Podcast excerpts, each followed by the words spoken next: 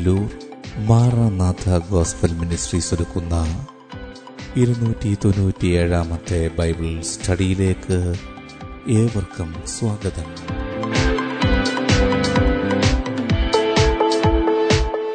ശിഷ്യത്വം എന്ന വിഷയത്തിന്റെ ഇരുന്നൂറ്റിയേഴാം ഭാഗത്തെ ആസ്പദമാക്കി. ശിഷ്യത്വത്തിന്റെ അടിസ്ഥാനം എന്ന വിഷയത്തിന്റെ നാൽപ്പതാം ഭാഗമാണ് നിങ്ങൾ കേൾക്കുവാൻ പോകുന്നത്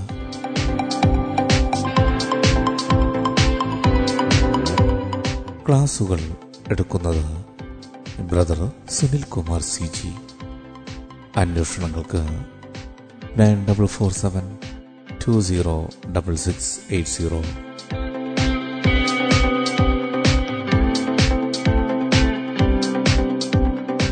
ഈ ക്ലാസുകളുടെ വീഡിയോ യൂട്യൂബിലും ലഭ്യമാണ്.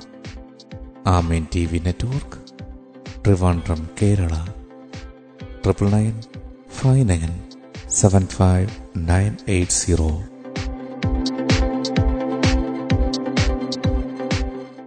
സൃഷ്ടാവായ ദൈവത്തിന്റെ അതിധന്യമായ നാം വാഴ്ത്തപ്പെടുമാറാകട്ടെ. ശിഷ്യനും മാനസാന്തരവും എന്ന വിഷയത്തോടുള്ള ബന്ധത്തിൽ ശിഷ്യന്മാർ ലോകാശ്രയത്തിൽ നിന്ന് സമ്പൂർണമായ ദൈവാശ്രയത്തിലേക്ക്.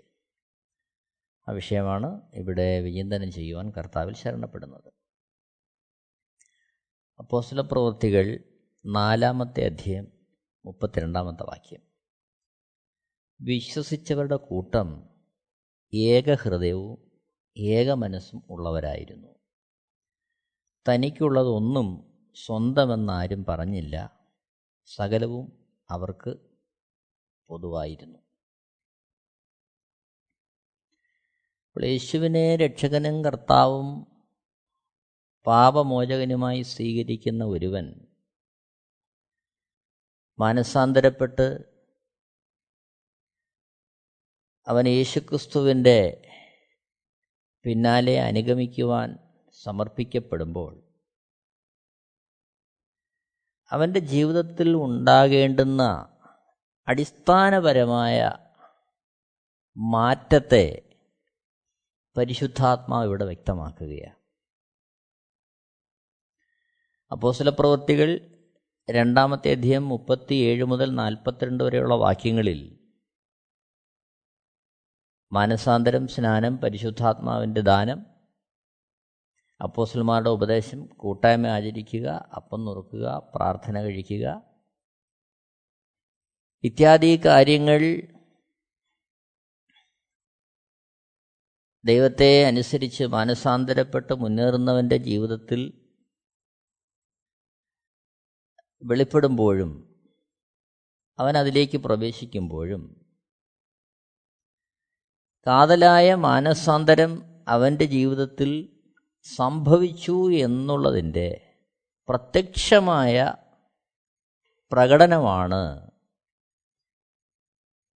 സമ്പത്തിന്റെ വിഷയത്തിൽ അവനുണ്ടാകുന്ന മാറ്റം. അത് അപ്പോസൽ പ്രവൃത്തിയുടെ ആകമാനം നമ്മൾ കാണുന്നുണ്ട്. കർത്താവിനെ അനുഗമിക്കുവാൻ ഇറങ്ങിത്തിരിച്ച ഭക്തന്മാരെല്ലാം അവർ സാമ്പത്തിക വിഷയങ്ങളിൽ സമ്പൂർണമായൊരു സ്വാതന്ത്ര്യം പ്രാപിച്ചതായിട്ട് നമുക്ക് കാണാൻ കഴിയും. പത്രോസിന്റെ ജീവിതത്തിൽ നോക്കുമ്പോൾ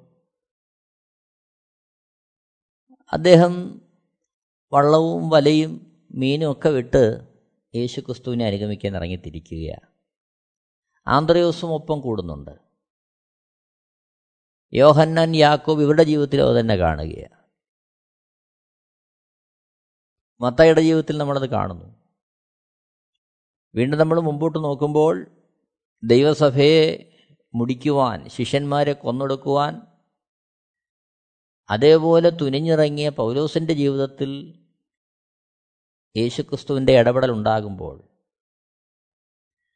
താനും തനിക്ക് ലാഭമായിരുന്നതെല്ലാം ചേരമെന്നെണ്ണി യേശുക്രിസ്തുവിനെ അനുഗമിക്കാൻ തയ്യാറാകുകയാണ്. പ്രിയരെ ഇതിന്റെ വെളിച്ചത്തിൽ വേണം നാം നമ്മുടെ ക്രിസ്തീയ ജീവിതത്തെ വിലയിരുത്തുവാൻ. അവിടുത്തെ വചനം പോലെ നാം ചെയ്യും അവിടുത്തെ വഴികളിൽ തന്നെ നാം നടക്കും എന്നൊക്കെ പലപ്പോഴും നമ്മൾ പറയുമ്പോൾ നമ്മുടെ ജീവിതത്തിന്റെ സമർപ്പണം എന്താണ്? നമ്മുടെ ജീവിതത്തിന്റെ വീക്ഷണം എന്താണ്? എന്താണ് നമ്മുടെ ജീവിതത്തിന് മുൻതൂക്കം കൊടുക്കുന്ന കാര്യങ്ങൾ? ഇത് വളരെ ശ്രദ്ധയോടെ നമ്മൾ പരിശോധിക്കേണ്ടത് ആവശ്യമാണ്. കാരണം ദൈവരാജ്യത്തിനുള്ള വിഷയത്തിൽ നിത്യമുള്ള ബന്ധത്തിൽ കർത്താവ് ശിഷ്യന്മാരോട് പറയുന്ന വളരെ പ്രധാനപ്പെട്ടൊരു കാര്യമാണ്. സമ്പത്തിനെയും ദൈവത്തെയും ഒരേപോലെ സേവിപ്പാൻ ആർക്കും കഴിയുകയില്ല എന്നുള്ള വസ്തുത. മത്തായ സുവിശേഷം ആറാമത്തെ അധ്യയം പത്തൊമ്പത് മുതൽ മുപ്പത്തിനാല് വരെയുള്ള വാക്യങ്ങൾ വായിക്കുമ്പോൾ മത്തായ സുവിശേഷം ആറാമത്തെ അധ്യയം പത്തൊമ്പത് മുതൽ മുപ്പത്തിനാല് വരെയുള്ള വാക്യങ്ങൾ. പത്തൊൻപതാമത്തെ വാക്യത്തിൽ നമ്മൾ കാണുന്നു പുഴുവും തുരുമ്പും കെടുക്കുകയും കള്ളന്മാർ തുരന്ന് മോഷ്ടിക്കുകയും ചെയ്യുന്ന ഈ ഭൂമിയിൽ നിങ്ങൾ നിക്ഷേപം സ്വരൂപിക്കരുത്. കർത്താവ് വ്യക്തമായി പറയുകയാണ്. ഇത് യേശുക്രിസ്തു ആലങ്കാരികമായി പറയുന്ന ഒരു കാര്യമല്ല. കാരണം ഇരുപതാമത്തെ വാക്യത്തിൽ അതിന്റെ തുടർച്ചയായിട്ട് പറയുകയാണ് മത്തായ സുഷാറിന്റെ ഇരുപത്. പുഴുവും തുരുമ്പും കെടുക്കാതെയും കള്ളന്മാർ തുരന്ന് മോഷ്ടിക്കാതെയും ഇരിക്കുന്ന സ്വർഗത്തിൽ നിക്ഷേപം സ്വരൂപിച്ചുകൊള്ളുവിൻ. സ്വർഗത്തിൽ നിക്ഷേപം സ്വരൂപിക്കണം ഭൂമിയിൽ നിക്ഷേപിക്കാതെ. കാര്യം എന്താണ്? ഇരുപത്തൊന്നാമത്തെ വാക്യം. നിന്റെ നിക്ഷേപമുള്ളിടത്ത് നിന്റെ ഹൃദയം ഇരിക്കും. എവിടാണോ നിന്റെ നിക്ഷേപം നിന്റെ പ്രയത്നം? നിനക്കുള്ളതെല്ലാം എവിടെയാണോ നിക്ഷേപിക്കുന്നത് അവിടെയാണ് നിന്റെ ഹൃദയം ഇരിക്കുന്നത്. ശേഷം ഇരുപത്തിനാലാമത്തെ വാക്യത്തിലേക്ക് വരുമ്പോൾ രണ്ട് യജമാനന്മാരെ സേവിപ്പാൻ ആർക്കും കഴിയുകയില്ല. അങ്ങനെ ചെയ്താൽ ഒരുത്തനെ പകച്ച് മറ്റവനെ സ്നേഹിക്കും അല്ലെങ്കിൽ ഒരുത്തനോട് പറ്റിച്ചേർന്ന് മറ്റവനെ നിരസിക്കും. നിങ്ങൾക്ക് ദൈവത്തെയും മാമോനെയും സേവിപ്പാൻ കഴിയുകയില്ല. വ്യക്തമായിട്ട് കർത്താവ് പറയുകയാണ് ദൈവത്തെയും പണത്തെയും ഒരേപോലെ സേവിപ്പാൻ ദൈവത്തെയും സമ്പത്തിനെയും ഒരേപോലെ സേവിപ്പാൻ ആർക്കും കഴിയത്തില്ല. കർത്താവ് പറയുന്നുണ്ട് ഇതിലേതെങ്കിലും എവിടേക്കെങ്കിലും ഒരു ചായ്വ് വരുന്നോ അവിടെയായിരിക്കും നമ്മുടെ ഹൃദയം. ഒന്നെങ്കിൽ സമ്പത്തിനെ സ്നേഹിച്ചാൽ ദൈവത്തെ തള്ളിക്കളയും. അനേകരുടെ ജീവിതത്തിൽ ഇത് കാണുന്നുണ്ട്. സമ്പത്തെന്ന് മാത്രമല്ല പേരോ പ്രശസ്തിയോ അംഗീകാരമോ എന്തുമായിക്കൊള്ളട്ടെ? ദൈവസ്നേഹത്തിന് അപ്പുറമായി ദൈവസ്നേഹത്തിനുപരിയായി എന്തിനെ സ്നേഹിച്ചാലും ദൈവത്തെ സ്നേഹിക്കുന്നതിനുപരിയായി എന്തിനെ സ്നേഹിച്ചാലും. അത് പിന്നത്തേതിൽ ദൈവത്തോടുള്ള സ്നേഹം നമ്മളെ അകറ്റിക്കളയും. അത് കർത്താവ് വളരെ വ്യക്തമായി പറയുകയാ. ഈ ഒരു വെളിച്ചത്തിൽ വേണം നമ്മൾ ആ കാര്യങ്ങളെ മനസ്സിലാക്കാൻ. പ്രിയരെ നാം ഉൾക്കൊള്ളുന്ന സമൂഹങ്ങൾ നമ്മോട് സഹകരിക്കുന്നവർ അവരിൽ നിന്നും എന്തെങ്കിലും ഉപദേശങ്ങൾ കാര്യങ്ങൾ വരുമ്പോൾ അതിനെ അപ്പടി നമ്മൾ ഉൾക്കൊണ്ട് അതിനെ പിന്താങ്ങുന്നതിന് മുൻപായിട്ട് തിരുവെഴുത്തുകളെ പരിശോധിച്ച് വിശകലനം ചെയ്ത് അതങ്ങനെ തന്നെയോ എന്ന് തിരിച്ചറിയേണ്ടുന്ന ആ ഒരു ദൗത്യം കർത്താവ് നമ്മളെ ഏൽപ്പിച്ചിരിക്കുകയാണ്. അത്തരത്തിൽ വേണം നമ്മൾ നമ്മുടെ ക്രിസ്ത്യ ജീവിതം നയിക്കാൻ. ഒരു വേള ഈ സന്ദേശം നിങ്ങൾ കേൾക്കുമ്പോഴും തിരുവഴുത്ത് നിങ്ങളെ പരിശോധിക്കേണ്ടത് ആവശ്യമാണ്. കാരണം ഇതിലൂടെ നാം കടന്നു പോകുമ്പോൾ നമ്മുടെ ശ്രദ്ധ കേവലം ചില വ്യക്തികളിലേക്ക് കേന്ദ്രീകരിക്കുന്നതിലുപരിയായി അത് ദൈവത്തിലേക്ക് കേന്ദ്രീകരിക്കപ്പെടണം. ദൈവിക തത്വങ്ങളിലേക്ക് കേന്ദ്രീകരിക്കപ്പെടണം. നമുക്കിഷ്ടമുള്ള ഒരാളോ വ്യക്തിപ്രഭാവമുള്ള ഒരാളോ പറയുന്നു എന്ന് കരുതി അതിനെ അങ്ങ് അംഗീകരിച്ച് വാക്ചാരിത്വ വാക്ചാതുര്യത്തോടെ പറയുന്നു എന്ന് കരുതി അതങ്ങ് ഉൾക്കൊണ്ട് പോകുന്നതിന് പകരം അതങ്ങനെ തന്നെയോ എന്ന് പരിശോധിച്ച് നാം നമ്മുടെ വിശ്വാസ ജീവിതത്തെ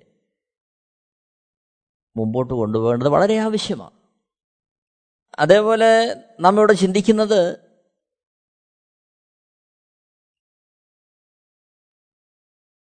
പേരും പ്രശസ്തിയും സ്ഥാനവും സമ്പത്തും ഒക്കെ ഉള്ളവർ കേവലം അവരുടെ ജീവിതത്തിൽ ദൈവം ചെയ്ത നില നന്മകളെ ഉയർത്തിക്കാട്ടി അവർ ദൈവത്തിന് ആ രീതിയിൽ മഹത്വം കൊടുക്കുമ്പോൾ അതിൽ മാത്രം സന്തോഷിക്കുന്ന ഒരു അനുഭവത്തിലേക്ക് നമ്മൾ ആയിത്തീരരുത് മറിച്ച് ആരായിരുന്നാലും അവർ ഒരു ശിഷ്യനാകാത്തിടത്തോളം കാലം ദൈവത്തിന് അതിൽ സന്തോഷമില്ല എന്നുള്ള കാര്യം നമ്മൾ മറന്നു പോകരുത്. യോഹന്നാൻ എഴുതിയ സുവിശേഷം മൂന്നാമത്തെ അധ്യയം ഒന്നു മുതൽ എട്ട് വരെയുള്ള വാക്യങ്ങളിൽ യേശുക്രിസ്തുവിന്റെ അടുത്തേക്ക് എത്തുന്ന നിക്കോദമോസിനോട് ദൈവം യേശുക്രിസ്തു വ്യക്തമായി സംസാരിക്കുന്ന നമ്മൾ കാണുകയാണ്. നിക്കോദിമോസ് എന്ന് പറയുന്നുണ്ട് യേശുക്രിസ്തുവിന്റെ അടുത്ത് അവിടുന്ന് ദൈവത്തിന്റെ അടുത്ത് നിന്ന് വന്നില്ല എങ്കിൽ ഈ ചെയ്യുന്ന പ്രവൃത്തികൾ ഒന്നും ചെയ്യാൻ സാധ്യമല്ല. അതായത് അതിന്റെ അർത്ഥം എന്താണ്? അവിടുന്ന് ദൈവത്തിന്റെ അടുത്ത് വന്നവനാണ് അവിടുന്ന് ദൈവപുത്രനാണ് അവിടുന്ന് സാക്ഷാൽ ദൈവമാണ്. കാരണം ദൈവപുത്രൻ എന്ന് ഒരുവൻ യേശുവിനെ അംഗീകരിക്കുമ്പോൾ അവൻ യേശുവിനെ ദൈവം അംഗീകരിക്കുകയാണ് യേശു ക്രിസ്തു ദൈവപുത്രനാണെന്ന് തന്നെ തന്നെ പരിചയപ്പെടുത്തിയത് കൊണ്ടാണ് യഹൂദന്മാർ യേശുവിനെ കല്ലെറിയാൻ തുനിഞ്ഞത്. കാരണം എന്താ? അവർ തന്നെ പറയുന്നു ദൈവപുത്രൻ എന്ന് പറഞ്ഞുകൊണ്ട് നീ നിന്നെ തന്നെ ദൈവത്തോട് സമനാക്കുന്നു. അതായിരുന്നു അവരുടെ വിഷയം. എന്നാൽ നിക്കോദിമോസ് അവിടെ പറയുന്നുണ്ട് നീ ദൈവത്തിന്റെ അടുത്തുനിന്ന് വന്നവനാണ്. അതേ നീ ദൈവമാണ്. പക്ഷെ യേശു അവിടെ വ്യക്തമായി പറയുന്നൊരു കാര്യം മൂന്നാമത്തെ വാക്യത്തിൽ യോഹനാടിയ സുവിശേഷം മൂന്നാമത്തെ അധ്യയം മൂന്നാമത്തെ വാക്യത്തിൽ. യേശു അവനോട് ആമേൻ ആമേൻ ഞാൻ നിന്നോട് പറയുന്നു പുതുതായി ജനിച്ചില്ല എങ്കിൽ ദൈവരാജ്യം കാണുവാൻ ആർക്കും കഴിയുകയില്ല എന്നുത്തരം പറഞ്ഞു. അഞ്ചാമത്തെ വാക്യത്തിൽ അല്പം കൂടി വിശദീകരിച്ച് യേശു ക്രിസ്തു പറയുകയാണ് അതിനേശു ആമേനാമേൻ ഞാൻ നിന്നോട് പറയുന്നു വെള്ളത്താലും ആത്മാവിനാലും ജനിച്ചില്ല എങ്കിൽ ദൈവരാജ്യത്തിൽ കടപ്പാൻ ആർക്കും കഴിയുകയില്ല. വെള്ളത്താലും ആത്മാവിനാലും ജനിച്ചില്ല എങ്കിൽ. ഇത് നമ്മൾ മനസ്സിലാക്കണം. പ്രിയരെ എത്ര ഉന്നതനായിരുന്നാലും എത്ര സമ്പന്നനായിരുന്നാലും പേരും പ്രശസ്തിയുള്ളവരായിരുന്നാലും ആരും ആയിക്കൊള്ളട്ടെ. അവർ കേവലം യേശു ദൈവമാണെന്ന് പറയുന്നതിലോ യേശുവിനോട് പ്രാർത്ഥിച്ചത് കൊണ്ട് എന്റെ അവസ്ഥയ്ക്ക് മാറ്റം വന്നു എന്ന് പറയുന്നതിലോ അല്ലെങ്കിൽ യേശു എനിക്ക് ഇന്നതൊക്കെ ചെയ്തതുകൊണ്ടാണ് ഞാൻ ഇന്ന് ജീവിച്ചിരിക്കുന്നത് എന്ന് പറയുന്നതിലോ ഒന്നും സ്വർഗത്തിൽ ദൈവം മഹത്വപ്പെടുന്നില്ല. അതിൽ ദൈവം പൂർണമായി സന്തുഷ്ടനല്ല എന്നുള്ള വസ്തുത നമ്മൾ മറന്നു പോകരുത്. അവിടെ നമ്മൾ തിരിച്ചറിയേണ്ട കാര്യം ആരും ആയിക്കൊള്ളട്ടെ എങ്ങനെയും ആയിക്കൊള്ളട്ടെ. പക്ഷേ വെള്ളത്താലും ആത്മാവിനാലും ജനിച്ചില്ല എങ്കിൽ ദൈവരാജ്യത്തിൽ കടപ്പാൻ ആർക്കും കഴിയുകയില്ല. ആർക്കും. അതുമല്ല കേവലം പ്രശ്നത്തിന് പരിഹാരം തന്ന് അതിൽ സന്തോഷിപ്പിച്ച് അല്ലെങ്കിൽ കുറച്ച് സമ്പത്ത് തന്ന് അതിൽ നമ്മളെ സന്തോഷിപ്പിച്ച് അത്തരത്തിൽ ഒരവസ്ഥയിൽ നമ്മളെ മുന്നോട്ട് കൊണ്ടുപോവുക എന്നുള്ളതല്ല ദൈവരാജ്യ സംബന്ധമായ ദൈവത്തിന്റെ പദ്ധതി. പ്രിയരെ മനസ്സിലാക്കണം പ്രശ്നവുമായി എത്തിയവരുടെ പ്രശ്നങ്ങൾക്ക് യേശു പരിഹാരം കൊടുത്തു. പക്ഷേ അവർക്ക് പ്രശ്നങ്ങളുടെ പരിഹാരം ലഭിച്ചു. ഒരു വേള അവർ പത്തുപേരോട് പറഞ്ഞു കാണും യേശു ആണ് എനിക്ക് സൗഖ്യം തന്നത് അല്ലെങ്കിൽ യേശുവാണ് എനിക്ക് പ്രശ്നത്തിന് പരിഹാരം തന്നത് എന്നൊക്കെ പറഞ്ഞു കാണും. പക്ഷെ അങ്ങനെയുള്ള യാതൊരു കാര്യങ്ങളിലും യേശു ക്രിസ്തു സമ്പൂർണ സന്തുഷ്ടനല്ല എന്ന കാര്യം നമ്മൾ മനസ്സിലാക്കണം. അതുകൊണ്ടാണ് മത്തായ സുവിശേഷം പതിനൊന്നാമത്തെ അധ്യയം ഇരുപതാമത്തെ വാക്യത്തിൽ നമ്മളിങ്ങനെ വായിക്കുന്നത് പിന്നെ അവൻ തന്റെ വീര്യപ്രവൃത്തികൾ മിക്കതും നടന്ന പട്ടണങ്ങൾ മാനസാന്തരപ്പെടായാൽ അവയെ ശാസിച്ചു തുടങ്ങി. മത്തായ സുവിശേഷം പതിനൊന്നാമത്തെ അധ്യയം ഇരുപത് മുതൽ ഇരുപത്തിനാലിലുള്ള വാക്യങ്ങൾ നമ്മൾ തുടർച്ചയായിട്ട് അവിടെ കാണുകയാണ് വ്യത്യസ്തമായ നിലവാരത്തിൽ യേശു ക്രിസ്തു അതിനുള്ള ബന്ധത്തിൽ ഇടപെടുന്ന കാര്യം. ലൂക്കോസ് എഴുതിയ സുവിശേഷം പന്ത്രണ്ടാമത്തെ അധ്യയം അതിന്റെ പതിമൂന്ന് മുതൽ ഇരുപത്തി ഒന്ന് വരെയുള്ള വാക്യങ്ങളിൽ ലൂക്കോസ് എഴുതിയ സുവിശേഷം പന്ത്രണ്ടാമത്തെ അധ്യയം പതിമൂന്ന് മുതൽ ഇരുപത്തിയൊന്ന് വരെയുള്ള വാക്യങ്ങളിൽ ഒരുവൻ യേശുവിനോട് പറയുകയാണ് അവന്റെ സാമ്പത്തിക വിഷയം.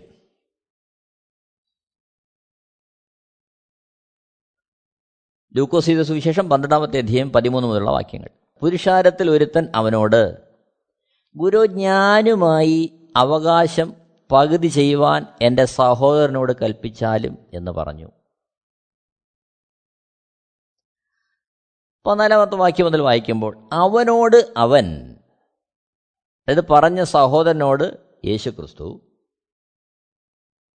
മനുഷ്യ എന്നെ നിങ്ങൾക്ക് ന്യായകർത്താവോ പങ്കിടുന്നവനോ ആക്കിയത് ആർ എന്ന് ചോദിച്ചു. പിന്നെ അവരോട് സകല ദ്രവ്യാഗ്രഹവും സൂക്ഷിച്ചൊഴിഞ്ഞുകൊള്ളുവിൻ. ഒരുത്തന് സമൃദ്ധി ഉണ്ടായാലും അവന്റെ വസ്തുവകയല്ല അവന്റെ ജീവന് ആധാരമായിരിക്കുന്നത് എന്ന് പറഞ്ഞു.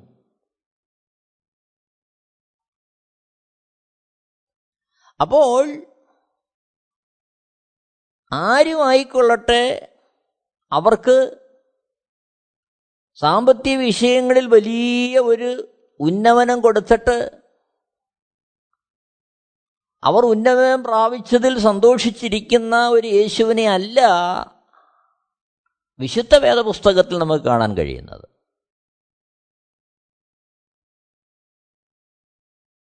മറിച്ച് അതോടുള്ള ബന്ധത്തിൽ ഒരു രൂപം പറഞ്ഞതിന് ശേഷം യേശുക്രിസ്തു പറയുന്നൊരു കാര്യമുണ്ട്. ലൂക്കോസ് എഴുതിയ സുവിശേഷം പന്ത്രണ്ടാമത്തെ അധ്യയം അതിന്റെ ഇരുപത്തി ഒന്നാമത്തെ വാക്യത്തിൽ ദൈവവിഷയമായി സമ്പന്നനാകാതെ തനിക്ക് തന്നെ നിക്ഷേപിക്കുന്നവന്റെ കാര്യം ഇങ്ങനെയാകുന്നു. എങ്ങനെയാ? അവൻ ഏറെ വിളവുകളും വസ്തുവയൊക്കെ കൂട്ടി അതിൽ സന്തോഷിച്ചിരുന്ന് അവൻ സ്വയം പറയുകയാണ് പത്തൊമ്പതാമത്തെ വാക്യത്തിൽ. എന്നോട് തന്നെ എനിക്കേറിയ ആണ്ടുകൾക്ക് മതിയായ അനവധി വസ്തുവക സ്വരൂപിച്ചു വച്ചിരിക്കുന്നു. ആശ്വസിക്കുക തിന്നുക കുടിക്കുക ആനന്ദിക്കുക എന്ന് പറയും. ദൈവമോ അവനോട് മൂഢ ഈ രാത്രിയിൽ നിന്റെ പ്രാണനെ നിന്നോട് ചോദിക്കും. പിന്നെ നീ ഒരുക്കി വെച്ചത് ആർക്കാകും? എന്ന് പറഞ്ഞു. ഇരുപത്തൊന്നാമത്തെ വാക്യത്തിൽ ദൈവവിഷയമായി സമ്പന്നനാകാതെ തനിക്ക് തന്നെ നിക്ഷേപിക്കുന്നവന്റെ കാര്യം ഇങ്ങനെയാകുന്നു. വളരെ വ്യക്തമായി നമ്മൾ മനസ്സിലാക്കണം നമ്മുടെ കാഴ്ചപ്പാടുകൾക്ക്. നമ്മുടെ യാത്രയ്ക്ക് വ്യക്തമായ ഒരു മാറ്റം ദൈവരാജ്യ സംബന്ധമായി ഉണ്ടായേ മതിയാകൂ. വീണ്ടും ലൂക്കോസ് എഴുതിയ സുവിശേഷം പതിനഞ്ചാമത്തെ അധ്യയം ഒന്ന് മുതൽ പത്ത് വരെയുള്ള വാക്യങ്ങൾ വായിക്കുമ്പോൾ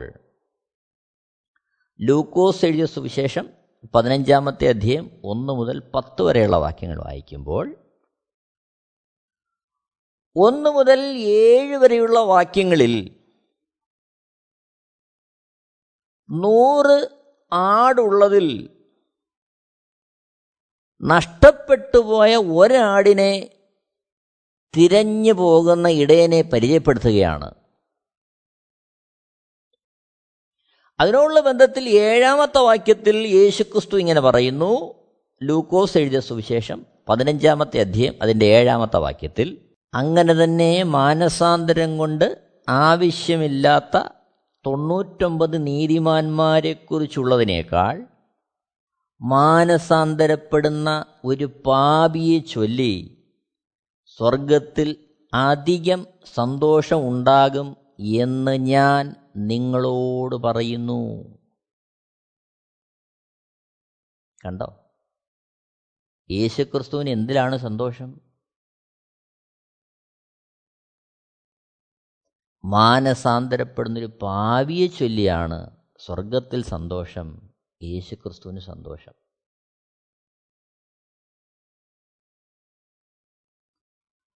വീണ്ടും ലൂക്കോസ് എഴുതിയ സുവിശേഷം പതിനഞ്ചാമത്തെ അധ്യയം എട്ട് മുതൽ പത്ത് വരെയുള്ള വാക്യങ്ങളിൽ പത്ത് ദ്രമ്മയിൽ നഷ്ടപ്പെട്ട ഒരെണ്ണം തിരികെ കിട്ടുമ്പോഴുള്ള ആ യുവതിയുടെ സന്തോഷത്തെക്കുറിച്ച് അവിടെ പറയുന്നുണ്ട്. പത്താമത്തെ വാക്യത്തിൽ ലൂക്കോസ് എഴുതിയ സുവിശേഷം പതിനഞ്ചാമത്തെ അധ്യയം അതിന്റെ പത്താമത്തെ വാക്യത്തിൽ അവിടെ ആ സ്ത്രീയോടുള്ള ബന്ധത്തിൽ യേശുക്രിസ്തു ഇങ്ങനെ പറയുകയാണ് അങ്ങനെ തന്നെ മാനസാന്തരപ്പെടുന്ന ഒരു പാപിയെക്കുറിച്ച് ദൈവദൂതന്മാരുടെ മധ്യേ സന്തോഷമുണ്ടാകും എന്ന് ഞാൻ നിങ്ങളോട് പറയുന്നു. അപ്പോൾ എന്നെ കേൾക്കുന്ന പ്രിയരെ ഇവിടെ നമുക്ക് മനസ്സിലാക്കാൻ കഴിയുന്നത് എത്ര ഉന്നതനാകട്ടെ പണമുള്ളവനായിരുന്നാലും ഇല്ലാത്തവനായിരുന്നാലും സൗന്ദര്യമുള്ളവനായിരുന്നാലും ഇല്ലാത്തവനായിരുന്നാലും പേരും പ്രശസ്തിയും ഉള്ളവനായിരുന്നാലും ഇല്ലാത്തവനായിരുന്നാലും ആരുമായിക്കൊള്ളട്ടെ? യഥാർത്ഥത്തിൽ സ്വർഗം സന്തോഷിക്കുന്നത് യേശുക്രിസ്തു സന്തോഷിക്കുന്നത് അവർ പരസ്യമായിട്ട് യേശു എന്റെ ദൈവമാണ് നല്ല കാര്യം. യേശുവാണ് എനിക്ക് കാര്യങ്ങളെ ചെയ്തു തന്നത് അതും നല്ല കാര്യം. യേശു മാത്രമേ ദൈവമുള്ളൂ അതും നല്ല കാര്യം. പക്ഷേ സ്വർഗം യഥാർത്ഥത്തിൽ സന്തോഷിക്കുന്നത് അവൻ മാനസാന്തരപ്പെട്ട് അവൻ സമ്പത്തെന്ന യജമാനന്റെ അടിമത്വത്തിൽ നിന്ന് മോചനം പ്രാപിച്ച് ദൈവരാജ്യത്തിന്റെ സന്തോഷത്തിലേക്കും സമാധാനത്തിലേക്കും കരുതലിലേക്കും പ്രവേശിച്ച് ഒരു നല്ല ശിഷ്യനായി മാനസാന്തരത്തിന്റെ അനുഭവത്തിൽ അതിന് യോഗ്യമായ ഫലം കായ്ച്ച് മുന്നോട്ട് പോകുന്നതിലാണ് സ്വർഗത്തിൽ സന്തോഷമെന്നുള്ള കാര്യം നാം വിസ്മരിച്ചു പോകരുത്. ഇത് നമ്മുടെ ഹൃദയത്തിൽ നമ്മൾ ഉറപ്പിക്കേണ്ടുന്ന കാര്യമാണ്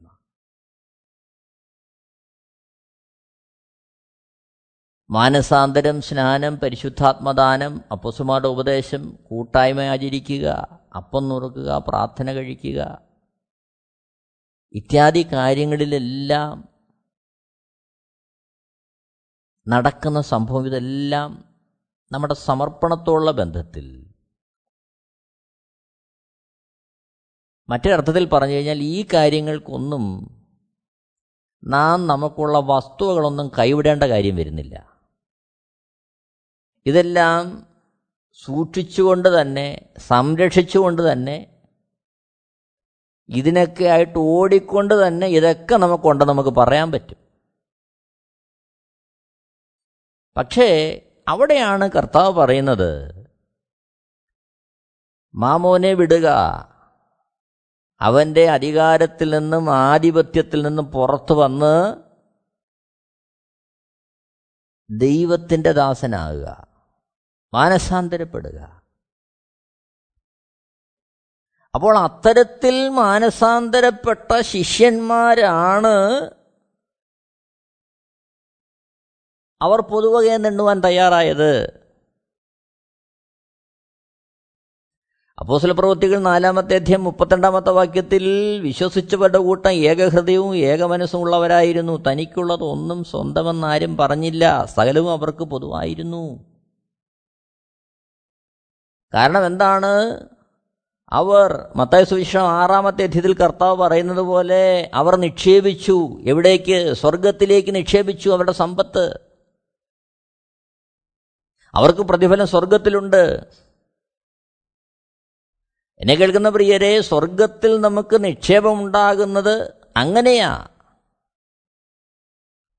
ഈ ആത്മീയ സത്യം നമ്മുടെ ഹൃദയങ്ങളെ ഭരിക്കണം. നാടോടുമ്പോൾ നടുവേ ഓടുന്നതല്ലേ ക്രിസ്ത്യ ജീവിതം. നാം കൂടി വരുന്ന കൂട്ടായ്മകളോ നാം സഹകരിക്കുന്നവരോ അവർക്ക് പേര് കണ്ടെന്ന് വരാം പ്രശസ്തി കണ്ടെന്ന് വരാം വലിയ അംഗീകാരം കണ്ടെന്ന് വരാം പക്ഷേ അവർ പറയുന്നത് ദൈവജനത്തിന് വിരുദ്ധമായ കാര്യങ്ങളാണെങ്കിൽ നൂറ് ശതമാനം ദൈവത്തിനെ തള്ളിക്കളയും എന്നുള്ള വസ്തു നമ്മൾ മറന്നു പോകരുത്. നമ്മൾ അനേകർക്ക് എഴുത്തും വായനയും അറിയാം. നമ്മുടെ കയ്യിൽ ദൈവം തന്നിരിക്കുകയാണ് വിശുദ്ധ വേദപുസ്തകം. അതിൽ തുറന്ന് കേൾക്കുന്ന കാര്യങ്ങൾ പറയുന്ന കാര്യങ്ങൾ അത് സത്യമാണോ എന്ന് പരിശോധന ചെയ്ത് അതിൽ മുറുകെ പിടിക്കുവാൻ നല്ലതിൽ മുറുകെ പിടിക്കുവാൻ ദൈവം നമ്മളെക്കുറിച്ച് ആഗ്രഹിക്കുകയാണ്. ഓർക്കുക സ്വർഗത്തിൽ എന്നേക്കും സ്ഥിരമായിരിക്കുന്നതാണ് ദൈവത്തിന്റെ വചനം. അതിൽ നിന്ന് കുറയ്ക്കുവാനോ അതിനോട് കൂട്ടുവാനോ ദൈവം ഒരാൾക്കും അധികാരം കൊടുത്തിട്ടില്ല.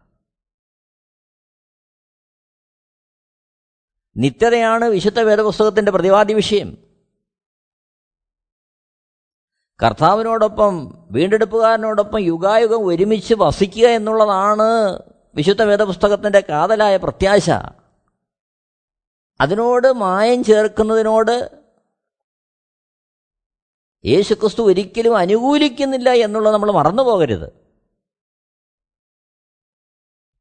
അവിടെയാണ് ശിഷ്യത്വം എന്നുള്ളതിന്റെ പ്രാധാന്യം. അത് കേവലം ചിലരെക്കുറിച്ചുള്ള ദൈവത്തിന്റെ പദ്ധതിയല്ല മറിച്ച് മാനസാന്തരപ്പെടുന്ന ഏതൊരുവനും ദൈവരാജ്യത്തിന്റെ അനുഭവത്തിലേക്ക് പ്രവേശിക്കണമെന്നും അവൻ സമ്പത്തിന്റെ സ്വാധീനത്തിൽ നിന്ന് അതായത് പണത്തിന്റെയും പേരിന്റെയും പ്രശസ്തിയുടെയും അംഗീകാരത്തിന്റെയും സ്ഥാനത്തിന്റെയും മോഹത്തിന്റെയും ഒക്കെ പിടിയിൽ നിന്ന് അവൻ മോചിതനാകണമെന്നും മറിച്ച് തന്നെത്താൻ താഴ്ത്തിയ ഒരു നല്ല ശിഷ്യനായി അവിടുത്തെ അനുഗമിക്കണമെന്നുള്ളതും ദൈവത്തിന്റെ ഇഷ്ടമാണ് മാനസാന്തരത്താൽ ഈ ലോകത്തോട് അവൻ അകന്നു. ദൈവരാജ്യത്തിലേക്ക് അവൻ പ്രവേശിച്ചു എന്നുള്ളതിന്റെ പ്രകടമായ തെളിവാണ് അപ്പോ പ്രവൃത്തി നാലിന്റെ മുപ്പത്തിരണ്ട്. അത് ദൈവം നമ്മളിൽ നിന്ന് പ്രതീക്ഷിക്കുന്നുണ്ട്. ഒരാളിൽ നിന്നല്ല നമ്മളിൽ നിന്നല്ല. ഒരു വേള നാം പോകുന്ന നാം കൂടി വരുന്ന കൂട്ടായ്മകളിൽ ഇത് പ്രായോഗികമല്ലെന്ന് വന്നാൽ വ്യക്തിപരമായി നാം ഓരോരുത്തരും നമ്മെക്കുറിച്ചുള്ള ദൈവത്തിന്റെ ഇഷ്ടം എന്താണെന്നറിഞ്ഞ് സമ്പൂർണമായ സ്വാതന്ത്ര്യം ഈ വിഷയങ്ങൾ പ്രാപിക്കണമെന്ന് ദൈവം നമ്മളെക്കുറിച്ച് ആഗ്രഹിക്കുകയാണ്. അതാണ് അപ്പോസല പത്തിനാലിന്റെ മുപ്പത്തിരണ്ടിൽ. വിശ്വസിച്ചവരുടെ കൂട്ട ഏകഹൃദയവും ഏക മനസ്സും ഉള്ളവരായിരുന്നു. തനിക്കുള്ളതൊന്നും സ്വന്തമെന്ന് ആരും പറഞ്ഞില്ല. സകലവും അവർക്ക് പൊതുവായിരുന്നു. ഒരു നിമിഷം നമുക്ക് തിരുവഴുത്തുകളെ പരിശോധിക്കാം. നമ്മെ തന്നെ നമുക്കൊന്ന് ശോധന ചെയ്യാം. ആഴമേറിയൊരു സമർപ്പണം നമ്മുടെ ജീവിതത്തിലുണ്ടാകട്ടെ ദൈവം എല്ലാവരെയും ധാരാളമായിട്ട് അനുഗ്രഹിക്കുമാറാകട്ടെ. ദൈവനാമം മഹത്വപ്പെടുമാറാകട്ടെ. ആമേൻ. Amen T V network Christian internet channel സുവിശേഷീകരണത്തിന്റെ വ്യത്യസ്ത മുഖം തേടിയുള്ള യാത്ര YouTube and Facebook. Amen T V network Trivandrum Kerala. ഞങ്ങളുടെ വിലാസം Maranatha Gospel Ministries Marankuzhi Kummalloor P O Kollam. ആറ് ഒൻപത് ഒന്ന് അഞ്ച് ഏഴ് മൂന്ന്. അന്വേഷണങ്ങൾക്ക് nine double four seven two zero double six eight zero.